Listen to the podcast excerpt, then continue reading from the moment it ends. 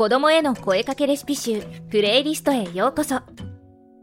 今回の声かけレシピのタイトルは聴覚過敏音に敏感で雷をとても怖がる子供にはこんな対策や声かけです。この番組では公認心理師や経験豊富な幼稚園の先生などそして子育ての先輩であるママとパパたちが専門知識と実践的なアドバイスを共有し子育てのさまざまな場面で使える声かけレシピを提供していきます。急な雷雨。大きな音で鳴る雷。大人でも怖いですよね。我が家でも雷が聞こえてくると大騒ぎ。幼稚園の先生や学校の先生に雷が鳴ると泣いて動けなくなるかもしれませんと伝えるほどでした。雷など自然災害を恐れることは自然なことです。人間も動物と同様に雷を恐れます。身を守るために本能的に不安を感じてしまうのはおかしいことではありません。自然を侮らないという点ではとても賢いことです。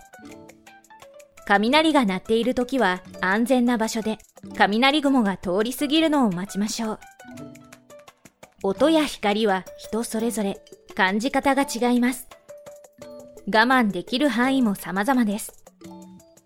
特に聴覚が過敏なお子さんにとって大きな音や暗闇での閃光は恐ろしいものです。雷が鳴る前の事前の準備をしてあげてください。大丈夫よ。と声をかけることから始めてもう少しだけ雷が怖くなくなる声がけを考えてみましょう。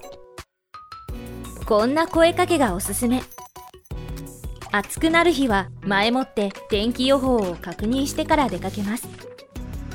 お守りに持っていくのは耳栓です。耳栓があると大きい音は聞こえないから大丈夫と子供を安心させてあげます。そしていざ雷が鳴り始めたら安全なところに避難します。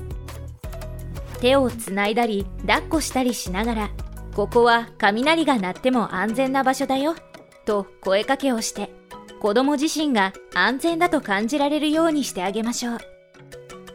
そして持参した耳栓やイヤーマフで音を遮ってしまいましょう。楽しい音楽を聴いたり音を大きくしてテレビを見るのも効果的。一緒に歌を歌うのも丸です。耳栓だけでなく雷の光を見ない工夫をするのもいいですね。雨戸やカーテンが閉められるなら閉めましょう。もし光った時はそこから一緒に数を数えます。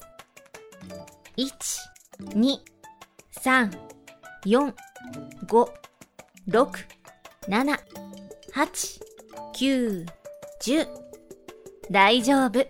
雷さんは遠くにいるよ。10秒後にゴロゴロと音が聞こえたとすると、3400メートルほど離れていることになります。